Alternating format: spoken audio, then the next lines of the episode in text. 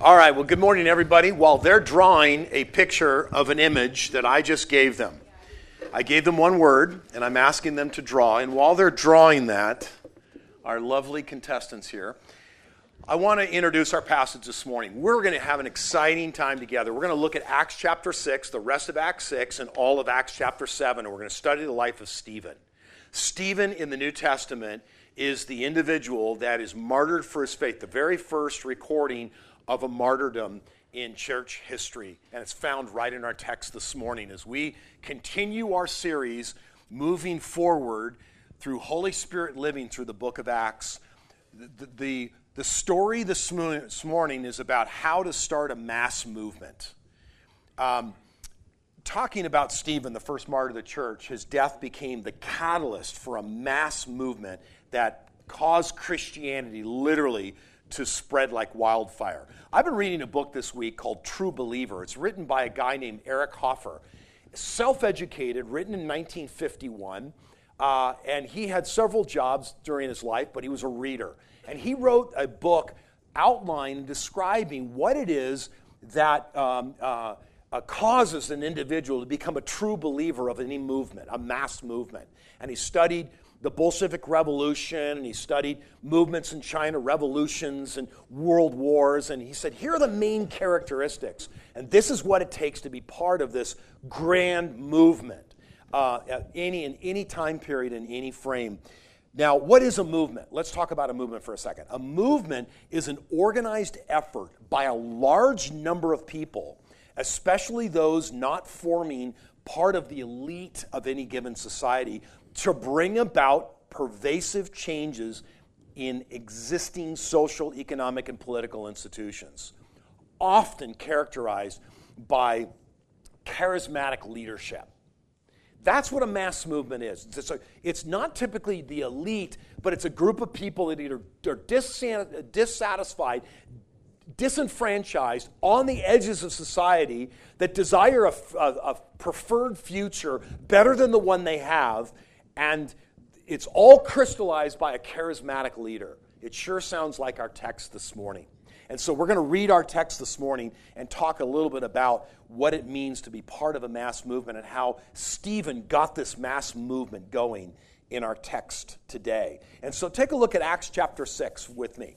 In verse 8, we, we learn now of Stephen, who is chosen as a servant of the church in the early part of Acts 6. We've already studied that passage. And now we're going to move into Stephen's role, not as a serving of tables, a servant, but now a prophetic leader. Now notice where he is. He's on front, he's on stage, in front and center. And it says that Stephen, notice the characteristics of Stephen, full of grace, power, was performing great wonders and signs among the people. But some men, from what was called the synagogue of Freedmen, including both Cyrenians and Alexandrians and some from Cilicia and Asia, rose up against and argued with Stephen. They were unable to cope with the wisdom and spirit which he was speaking. Then they secretly induced men to say, We have heard him speak blasphemous words against Moses and against God. And they stirred up the people and the elders and the scribes, and they came up to him and dragged him away and brought him before the council. It says that they put a false witness against him who said, This man incessantly speaks against the holy place and the law. For we have heard him say that this Nazarene, Jesus, will destroy this place and alter the customs which Moses handed down to us. And fixing their gaze on him, all who were sitting in the council saw his face like a face of an angel.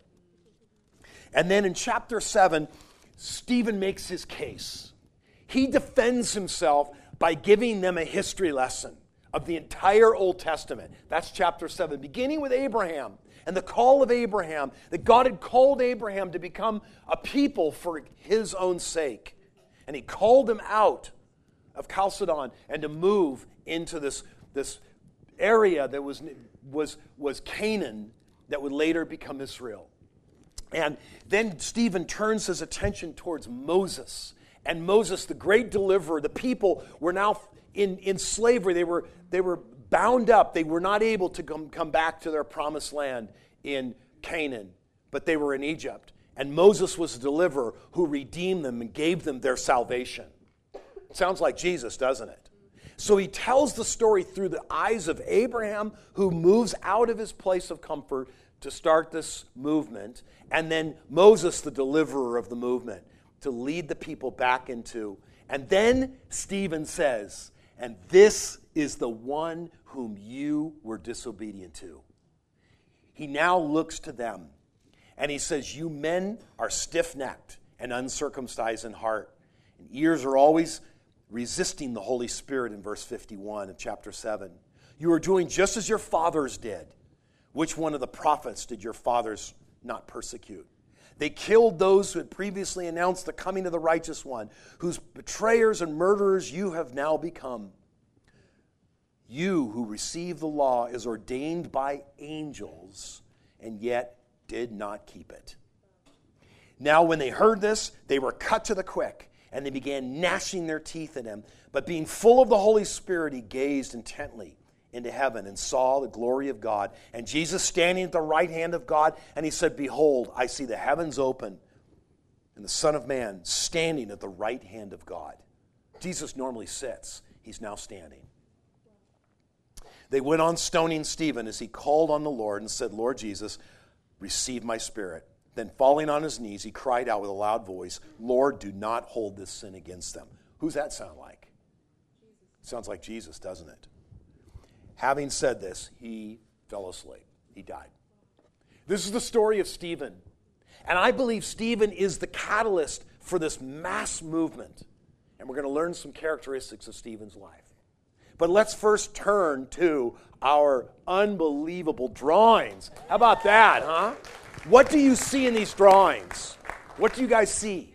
Now that you've heard the passage, and now that you have three individuals drawing something you don't even know what they were supposed to draw, what do you hear? What do you hear?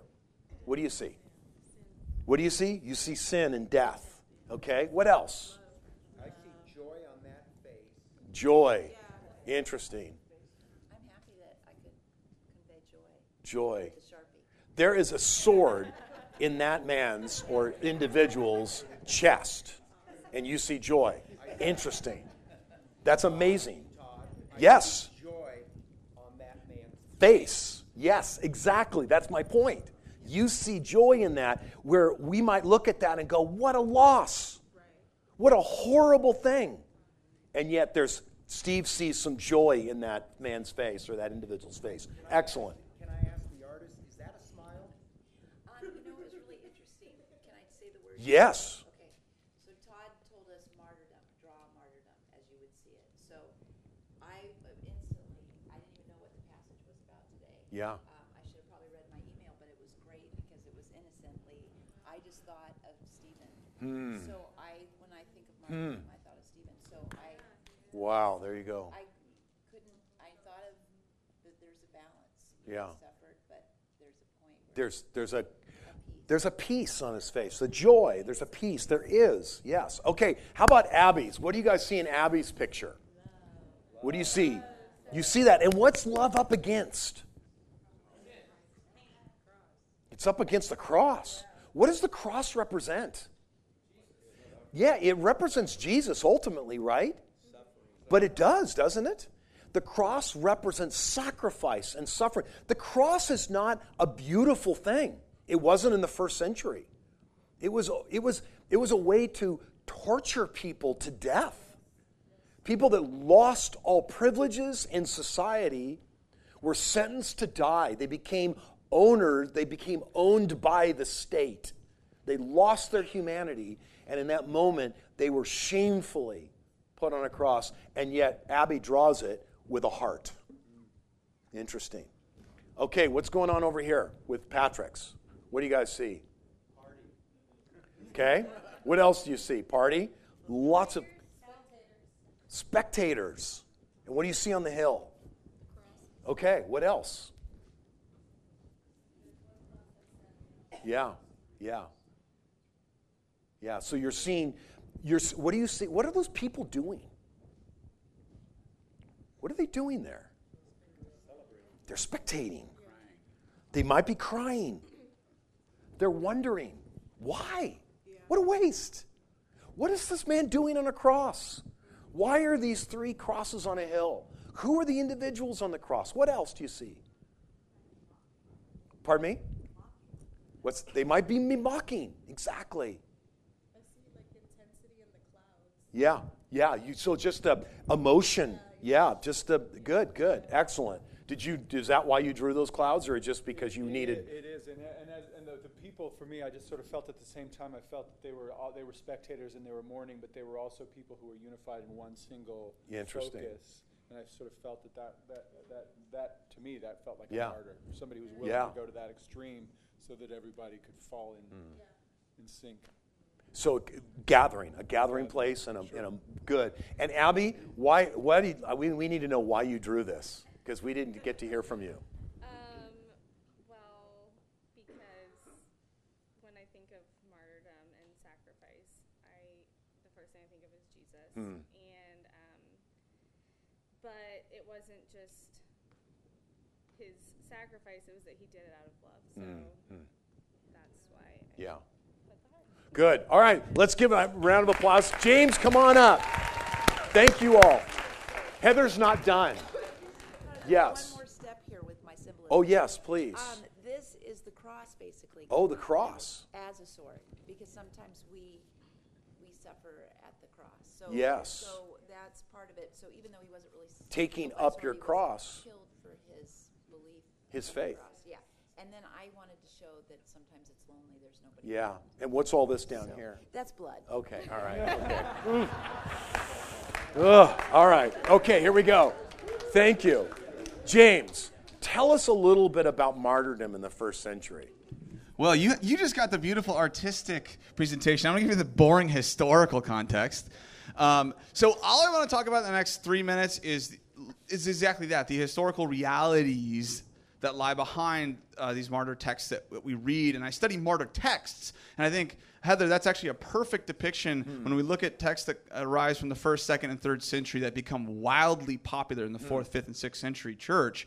Those martyr texts, they are consistently depicting the martyrs as in this place of complete repose and peace hmm. And even painlessness. Mm. So it's pretty pretty powerful stuff. So check those You're texts out. Steve. But what's the reality on the ground? Here, here's the deal. So let's just say you close your eyes, you open them, you're in the first century, and you have committed yourself to being a follower of Jesus. You have now joined not a mass movement, an extreme minority movement. One out of every 10,000 people in the empire by the end of the first century was probably a follower of Jesus. So most people, 0.01% or 0.1%, would have been followers of Jesus. You were new, which the Romans were like your grandfather that wants Christmas exactly the same way every year, like super traditional. They were the most staunch traditionalists you can imagine. So any new movement, especially a new movement with someone they crucified at the center of it, is going to make you already strange and suspicious and weird.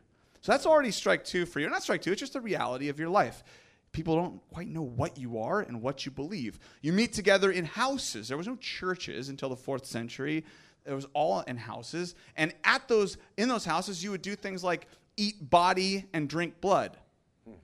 Like, what is going on in those houses? Of course, we're thinking about the Lord's Supper. This is my body given for you. This is my blood. But those kind of stories, like, what are they doing there? My neighbor heard a meeting of theirs, and they were talking about cannibalism. And you call people brother and sister. You use sibling terminology in the churches. This was scandalous because you only in that context would use sibling terminology for your actual bloodline relatives. It would be shameful to step outside of that and use it for someone who's not in your bloodline. It would be considered a slap in your family's face. It could be considered that. So now you got some family problems, right? At family dinner, hey, what are you doing with this weird Eastern sect that worships this Jewish Messiah who was crucified by our Romans? What are you doing there? So this is another problem for you.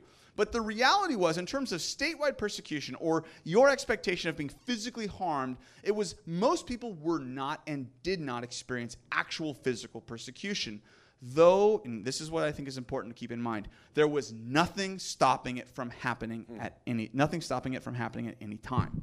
You had no protections. Okay, so for example, in Rome in 64 AD, there was a giant fire and Nero was the emperor at the time. Suspicions were go- rising that he started the fire. So he goes, Hey, there is a group of people that most people think are obstinate and stubborn, and kind of misanthropic. That means they don't like people in his mind, the mm-hmm. Christians. So he pinned it on them and he made a spectacle of them being killed and crucified and burned and eaten by animals. Okay, so it was terrible.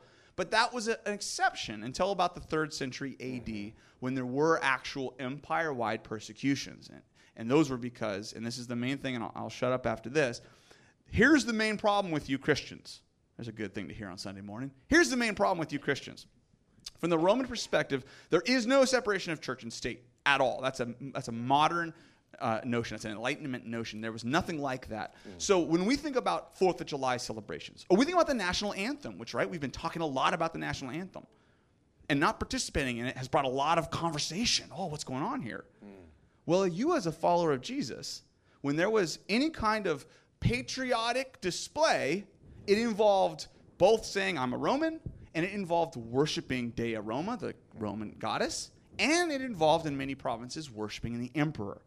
So you suddenly go, I can't really do this Pledge Allegiance thing. I can't really sing the national anthem of Rome because t- I have one allegiance to Christ only.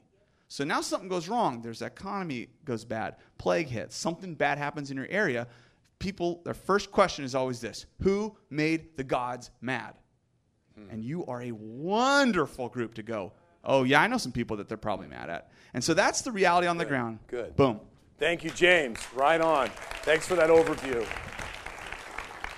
So, rest assured that even in the first century, this was not the, the norm per se at this. And well, certainly in our text here, this is one individual among thousands. And yet, the life of Stephen represents a catalytic opportunity, a, a, a, a, kind of a turning of the page, a movement. Something happens, and all of a sudden, now we're beginning to see the church begin to expand and, and move outside of Jerusalem and into other regions as a result of the ongoing persecution and potential fear of this happening and the difficulties and hardships they, the Christians were facing because they weren't being protected by the state laws per se. And so, what do we learn from his life as we read this text? I wrote a poem. Here's my poem about Stephen. Okay, here you go. James, it's for you. Stephen, what were you thinking? I want to know. Stephen, full of grace and wisdom, why were you so willing to die for Jesus? Stephen, full of signs and wonders, what would be worth living for? Stephen, full of compassion and forgiveness, did you know it would cost your life? Tell me your story. I'm all ears. I, really wonder. I wonder about Stephen. I'm wondering what was in his own frame of thinking, what was in his psyche. Why would he do this? Why would he demonstrate this level of courage and boldness to stand up against opposition and to be put on the front? And here's my thought. Here's as I read the story of the account of his ac- the accusations made against him and then his defense literally is the Old Testament and then his willingness to confront their sin and to stand there as they stone him to death. I thought of this Stephen, sometimes what precedes you is your greatest contribution in life. Sometimes what precedes you, that maybe God might want to use you as a catalyst in your family or your life or this church or a movement. Or maybe God is calling upon you to have to suffer in some way, and I don't know. And that's a hard message. That's a difficult message. This is not three steps to getting better. This is a story about potentially God may turn what's going on in your life for something even better. And what precedes you as a person will even be greater. Because let me give you an, let me give you the answer.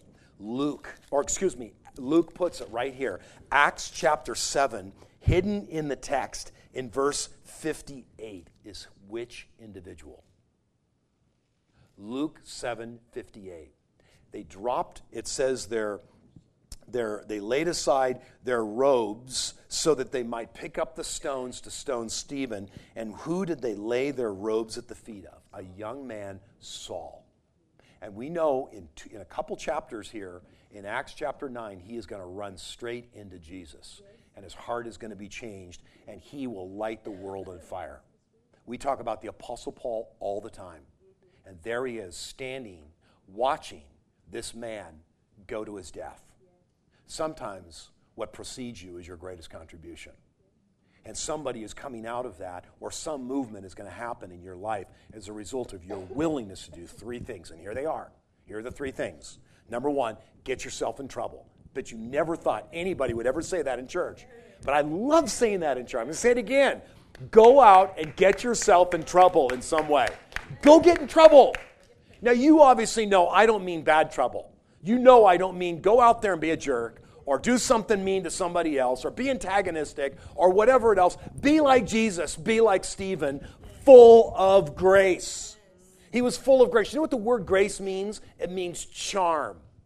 Stephen had a spiritual charm about him. And I'll tell you what, when you lead with grace, it's offensive. People don't like that. They don't like forgiveness. They don't like people full of grace. They want, they want to see people get even. We don't like that people are taken advantage of. We don't understand that. And when you go out and get yourself in trouble because you're full of spiritual charm, and it says that your life is about signs and wonders, you're just praying all the time.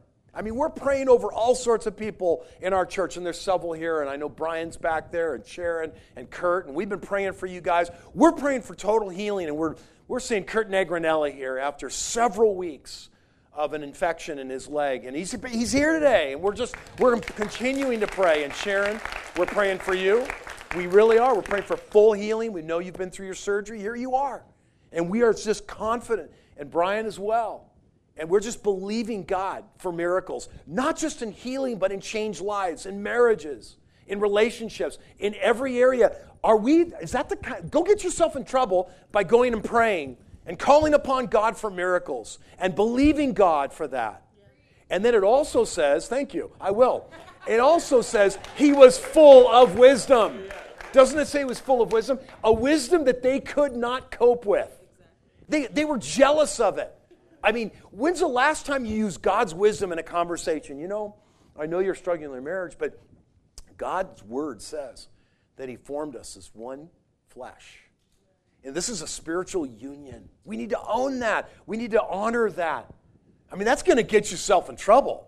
I mean, when you start standing up for God's word, I wrote down something else about that. I said, what if you were to talk about finances? You said, you know, I know you're struggling, but God says, honor me with the first of your produce and then I will open up the heavens with the blessings.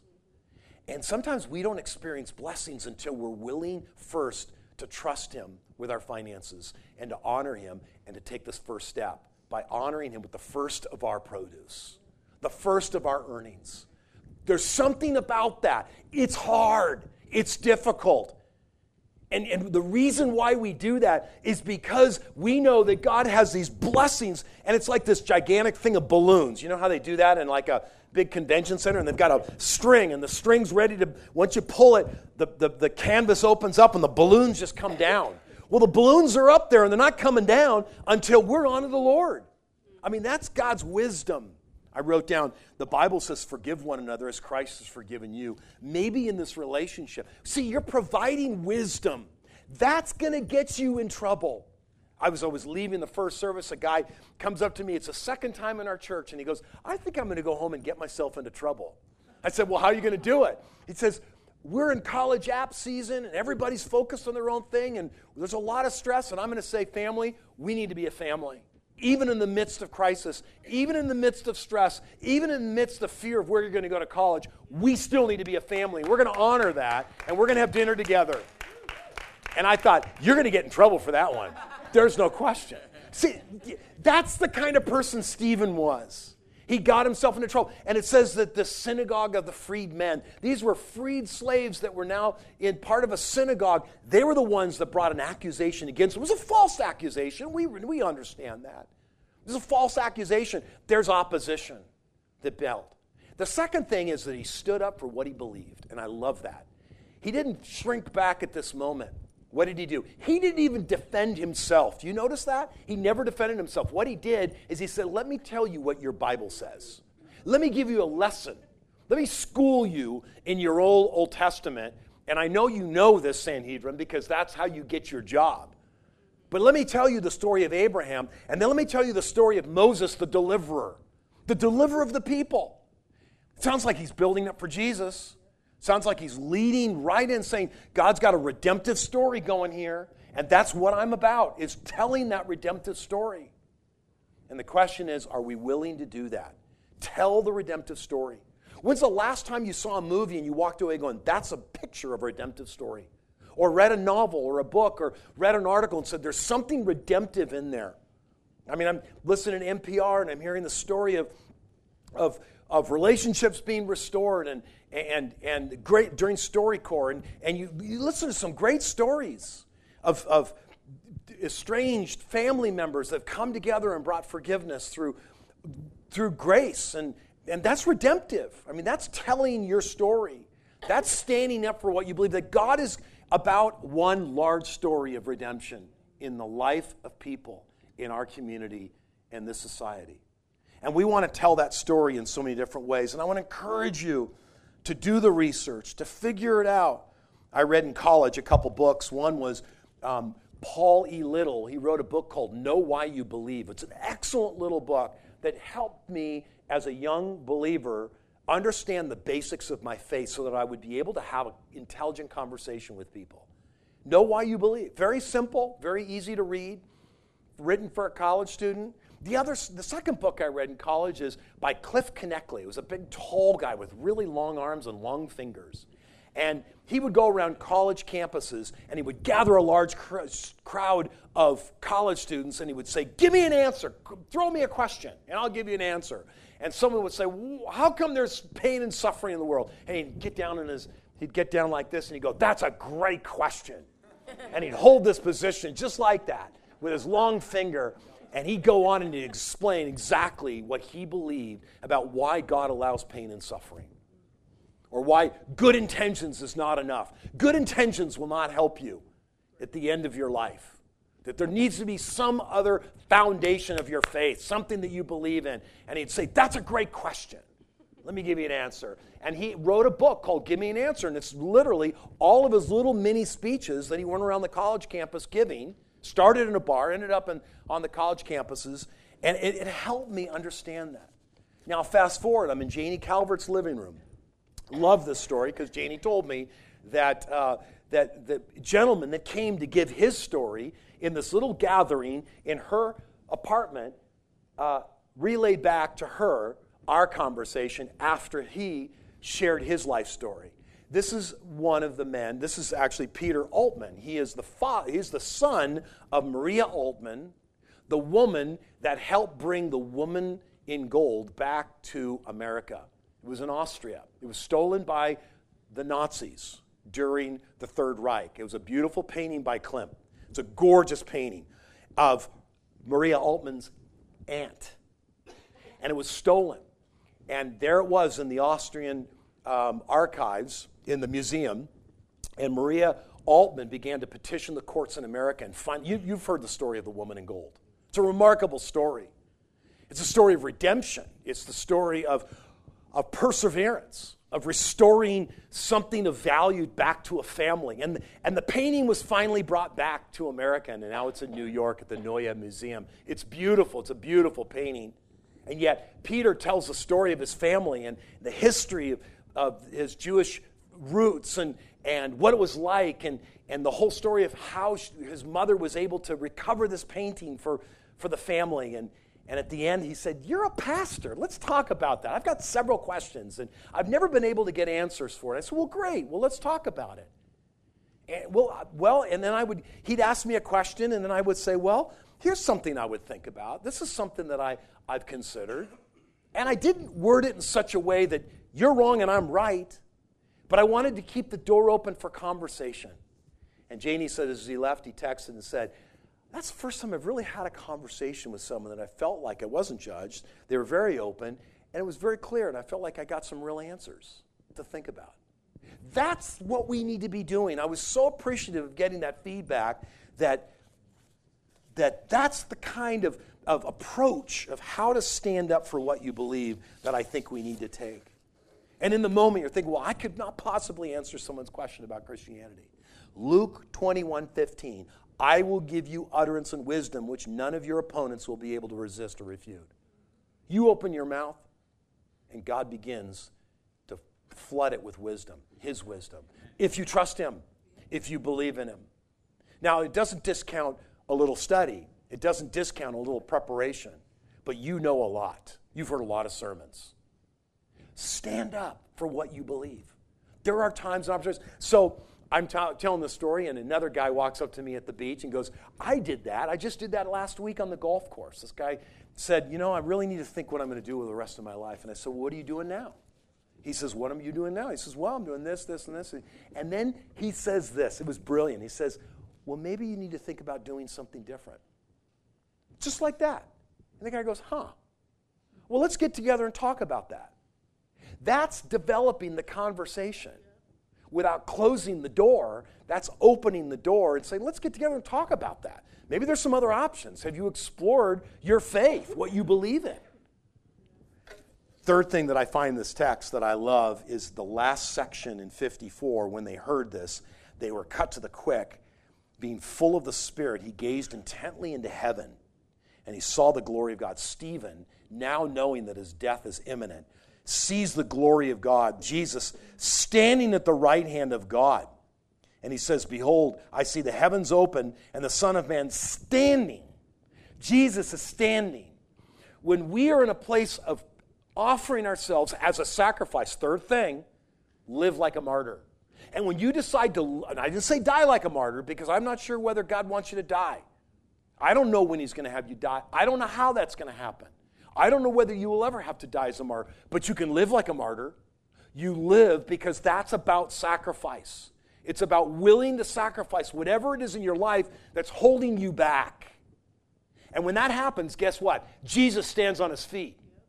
He stands on his feet for one thing and one thing only our willingness to sacrifice for him. How about that? He is sitting down on the right hand of God and he gets up off his feet in the heavenlies, stands, and he is applauding us, saying, I see that sacrifice. I see your willingness to be martyred in a way of sacrifice for the cause. And here's the question what does that look like today? You and I may never have to be martyred. We live in a country where we are not persecuted that way, but we have other challenges. Believe me, we do. And to live like a martyr means you need to identify what martyrdom is in America. Let's take a look at this video by Ron Boyd MacMillan to see if we can get an answer. It's a minute and 39 seconds long.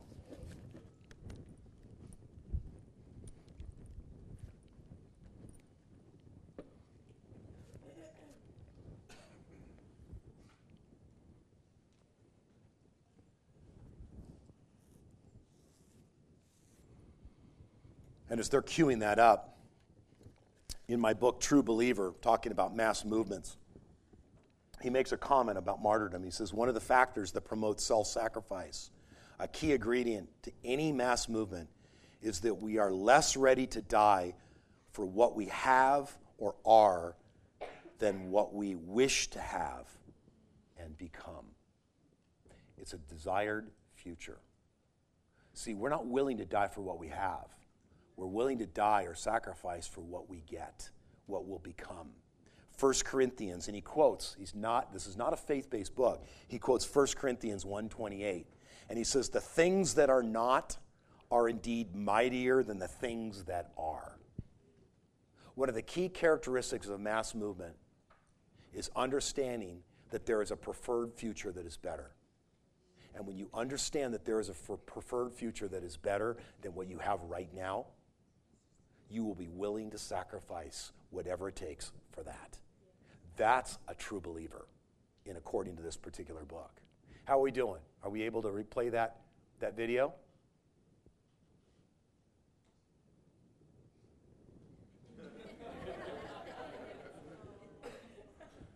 Is it, is it going to happen?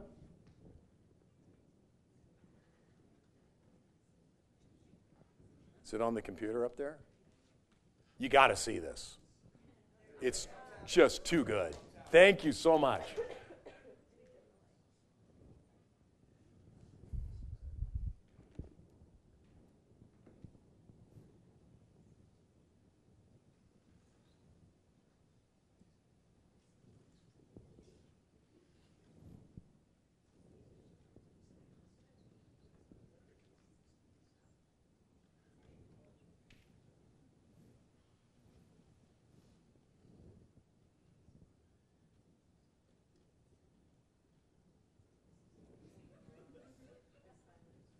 Hi, everybody. Welcome. I'm so glad you joined us. I'm glad you're here at the River Church. No, that's not what he's saying. But this is a good friend of mine, Ron Boyd MacMillan. He has spent over 27 years working with the persecuted churches around the world. He's a chief strategist for Open Doors International that tracks persecution in the world today and has uh, incredible knowledge and experience of what it means to be living in a place where you sacrifice literally everything you have for the sake of the gospel. And uh, this is what Ron, uh, one of his many little kind of thoughts, and he put them together. And he said, Remember, the devil's second best tactic is persecution. His best tactic for killing the church is materialism. I once heard a great Chinese leader, Li Chengyan, talk about this. He said, Imagine the devil comes to you with a gun, puts it to your temple, and says, Deny Christ, or I'll pull the trigger. He says, Nine times out of ten, you'll say to the devil, Go ahead, pull the trigger. You get the strength in a situation like that. So the devil gets up. He takes you to this huge warehouse. Christ is sitting there. Says, You win, you can have Christ. But also in the warehouse are all these beautiful things a lovely house, children, chocolate, whatever, the good things in life. Not necessarily wrong. The devil says, There's Christ, enjoy him, and all these other things as well. You think, That's lovely. But then, he says, you find that you're so absorbed in the enjoyment of those things that you don't even realize that Christ has left the room. That's the danger of materialism. Its power to what really, really matters.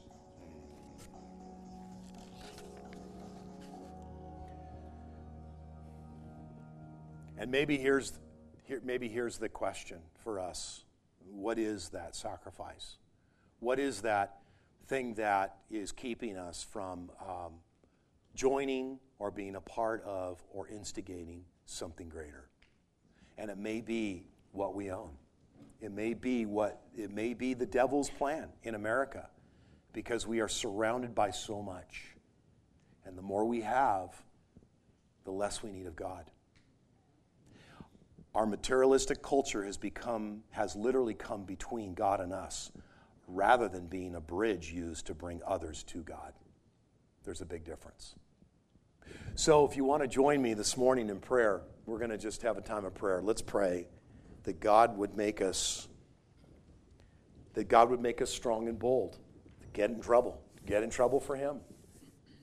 That he would also enable us to stand firm for what we believe and also to live a martyr's life. To give up whatever it is in your life this morning that's keeping you from a preferred future that is far better. And it may start in your marriage, it may start in your home. It might be right here in this church. It may be that you are I'm looking out at the future leaders of our church or the ministries of our church or as we've been talking about expanding. I've just we've been talking a lot about expanding. And we don't know how and when or what. And I'm just throwing out ideas and and and yet I'm not being careless. I know God's called us to move forward. And that's where we're going. And it's going to take an army of people that have these three qualities. So let's pray. So, God, thank you. Thank you for this morning. Thank you for um, inspiring us by your word, by the spoken word, by, Father, just images on the stage, by interaction and discussion. Thank you, Father, that you have been invited in, Holy Spirit, to our meeting and that God, you are at work in a mighty, powerful way of bringing about change in our own hearts. It begins with us. We know that, Lord. It begins with us. So this morning, I know, I know there's some of us here this morning that are ready for change. We are ready. And we're going to make, we're going to make some effort this week. And I just want you to think of that, what it is. What are those steps that you're going to take? How are you going to get yourself in trouble? How are you going to get stronger in standing up for your faith? And, and how are you going to deal with the things that may be more important to you than your affection for Christ? Hand that over to the Lord now.